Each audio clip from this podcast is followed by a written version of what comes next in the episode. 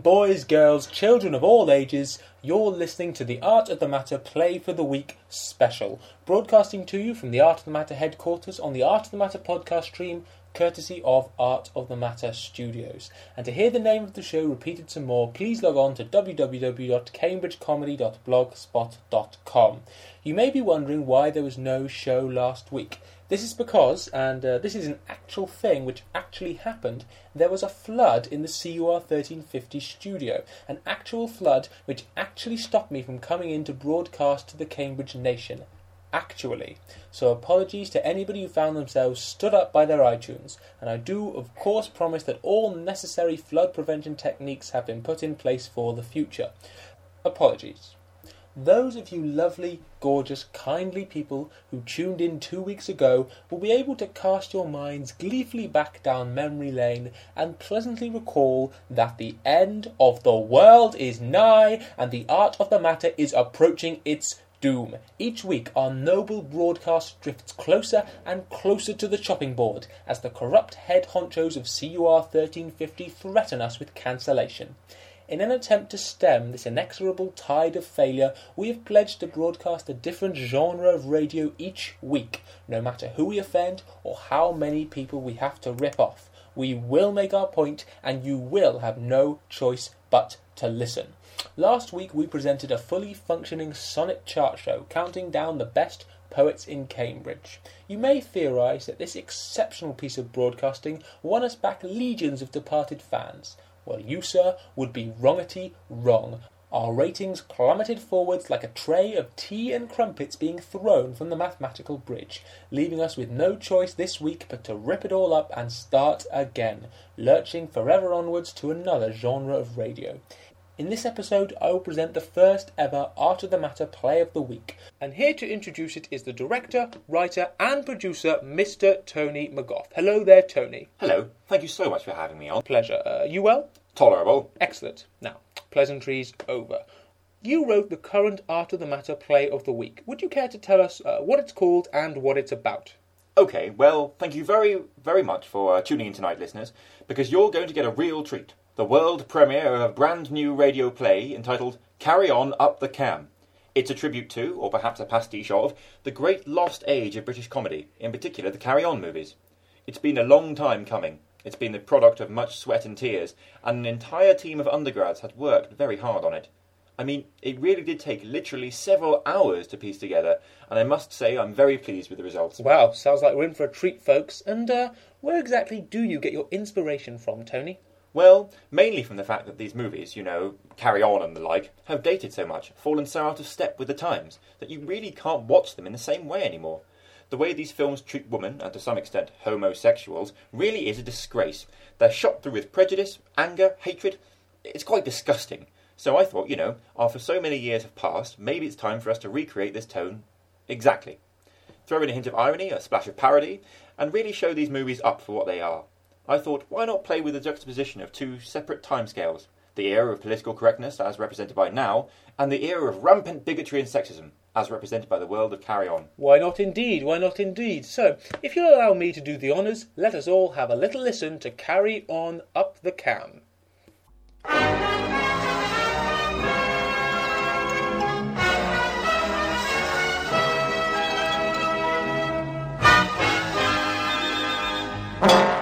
We present Carry On Up the Cam, starring Sid James, Kenneth Williams, and Barbara Windsor.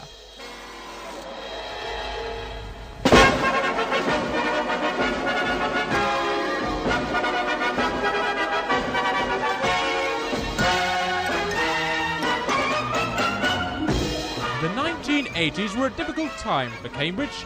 Women were being admitted to the university, and some men feared the spunk accompanying this generation of academically adventurous trailblazers. One of the last colleges to allow female admission was Peterhouse, Cambridge. This is the story of their battle for supremacy.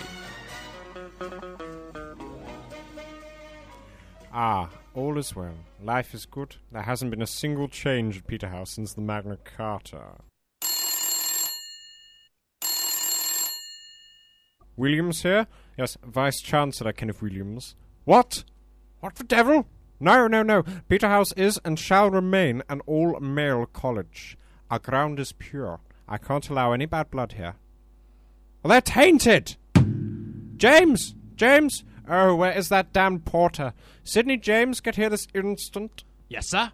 Run the flag at half mast. Cancel the Mayball. What is it, sir? They're going to allow women to study at Peterhouse. No. Really, sir? Oh, to think the so proud an erection as this will be surmounted by a woman. Oh, we'll show them, won't we, James? Of course. It's terrible, sir. Terrible. Shall I get you some wine to calm down, sir? Oh no, I- I'd rather something a little stiffer gracing my palate. Hmm. How about schnapps? What, the German exchange student? No, the drink. Shame, I finally learned to appreciate his tongue. I'm trying for total immersion, you know. Anyway, you'd better find us some accommodation, I suppose. With pleasure, sir. Whereabouts? You're the porter man. Just find some unclaimed niche and occupy it. But don't let her get comfortable. She'll be out on her ear before the day's out. Oh yes, we'll show her there'll be no womb in Peterhouse. Now leave me. I have to matriculate. Will you be needing a suitable vessel, sir? Oh no, I already have the horn.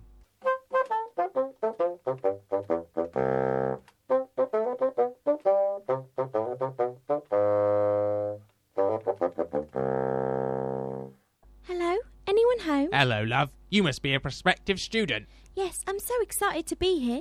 I'd love to be shown round. Well, my name's James, and I'm here to help you claim your lodgings. Oh, you'll have to find them first. What's your first name? Sid, what's yours? Windsor. Barbara Windsor. But you can call me Babs. Isn't Cambridge lovely? I visited King's, Trinity, and Magdalen. Funny how some colleges have tricky names. Oh, you'll get your mouth round most of them before you know it. Oh, you saucy devil! it's still, isn't it great here? It's just like that movie. Oh, what do you call it? Oh, yes. Have you seen Brideshead Revisited? Well, I've been married twice, if that's what you mean. Oh, what lovely big buildings. Do you get any night climbers? that's a bit of a personal question, love. Do you think I can join a students' union? well, freeze a crowd, love. anyway, here's your room. Would you like to come in? I could do with a steady hand to help get acquainted. I'd love to. I'd love to. But they got me on my feet for the rest of the day. I've got to collect the deposits students left on their accommodation this year, and then I'm off to apply myself to the letters of confirmation we're sending out. I'll be back for you at 10 after I've gotten a load off. In the meantime, Principal Williams would like to see you. Why's that? Well, I guess you could say he's between a rock and a hard place.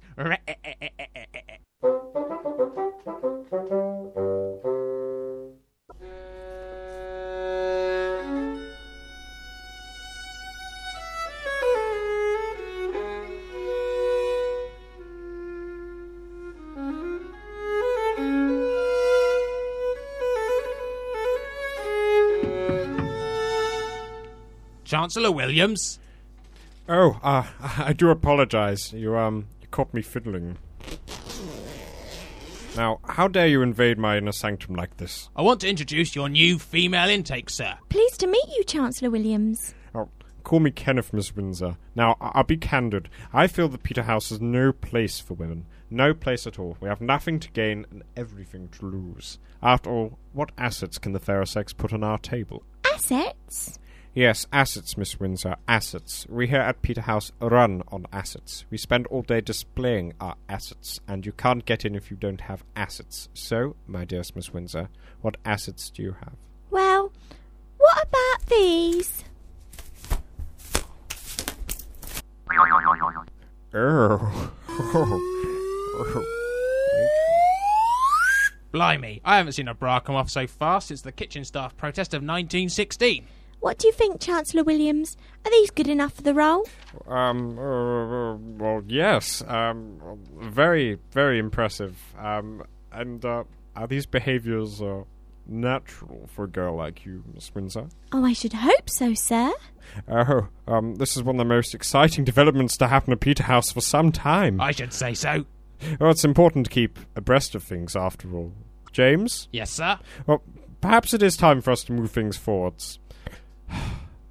Tell the rugby team I no longer require their services. Will do. Does this mean that women can come to Peterhouse now, sir? Yes, James, I think the weight of Miss Windsor's points has been brought to bear. She certainly brought out the big guns, sir. Rip, rip, rip, rip, rip. This is a historic moment. No longer are women sexual objects, but instead students with the same rights as their male counterpoints. Yeah, exactly. Counterpoints. Lovely, lovely counterpoints. Now, we have some matriculating to do. Babs, come here.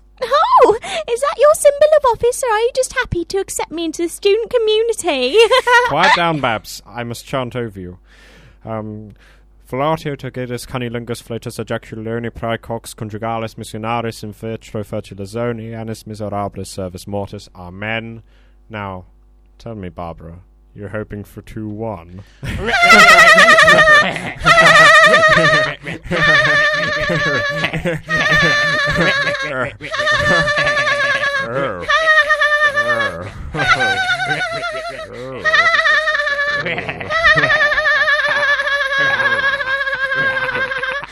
Oh, oh, oh, matron. Oh, oh, oh,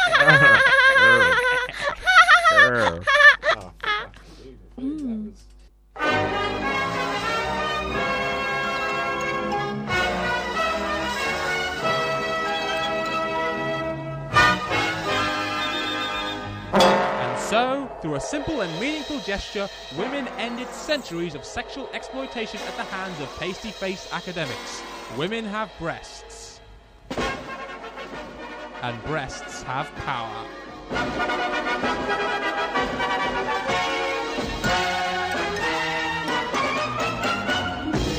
That was Carry On Up the Cam, starring Kenneth Williams, Sidney James, and Miss Barbara Windsor.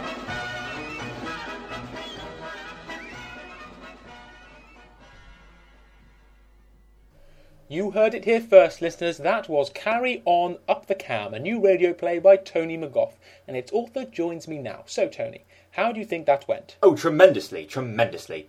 I really think we managed to capture the spirit of the era. It was rude, sexist, unfunny, crude, a total success all round, if I'm honest.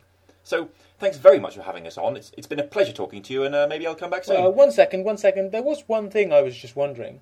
oh, really? Well, well, shoot. Well, I'm just a little bit hazy about the precise artistic goals of that piece. You you say you're trying to attack the sexism of carry-ons, yes? Why, of course. That's exactly what we're sending up. We're trying to demonstrate the horrific sexism of the Carry On movies to the Cambridge public at large. Yes, and you, you say you're sending it up, Of course, sending it up. but um, But, but but what? but t- to me it sounded a little bit like y- you'd taken that sexism and you were just copying it. What on earth do you mean? Well, I guess what I mean to say is, what's the difference between the sexism of, of, of an original Carry On and the sexism of your rather exact recreation? I think it's obvious, to be frank. Well, uh, to be fair, I am the host of the most popular podcast in Cambridge, and I seem to have missed it. Uh, what is it? Irony! Irony. Yes, exactly, irony. That's what I base this script on. Irony is the very fabric which stitches satire together, which allows us to make our point subtly and bring the listeners along every step of the way. Because of irony, we're able to present the carry on viewpoint without necessarily representing it. But just because you call something irony doesn't mean you can get away with whatever you want. Surely you have some sort of responsibility to your listeners to, to clearly demonstrate these sexist comments for what they are, to show that these perspectives will not be tolerated. Now hold on one cotton picking minute. This is highly hypocritical. Hypocritical? Yeah, that's what I said. Hypocritical. You should watch your tongue, my lad. It is an absolute callous sin to label someone hypocritical, especially a radio DJ. A crime beyond recognition, beyond comprehension or reason, sir. You, you bloody hypocrite! What on earth could you possibly mean by it? that you're just as guilty of this this over irony as I am. Think about it. The Gaza protest, your digs at the footlights, your attacks against Vivid magazine and the girl who posed topless for them. That's all you hiding behind irony to make your point, not having the balls to come out and show your true colours. This is all the work of a hypocrite. What? I mean, you think you can just because you've got to put on a silly voice and take the entire show smoking a hemp pipe that you don't have to take any responsibility for what your characters say and do, and you think that I'm the hypocrite? And anyway, this ridiculous voice you're doing, it's a bloody stereotype, damn it. A stereotype. No one talks like this. No one in Cambridge actually sounds like you. No one actually thinks the things you claim to think. You're parodying a demographic that doesn't exist. You're hiding behind an entirely fictitious persona because you think it gets you out of the responsibilities of your words. I'm calling you on it. Step up to the plate and drop the act. Talk normally. Well, I do not have a heavenly clue what you could possibly mean. Talk normally, damn it. Stop hiding. Oh, good heavens, I have no idea what you could possibly mean.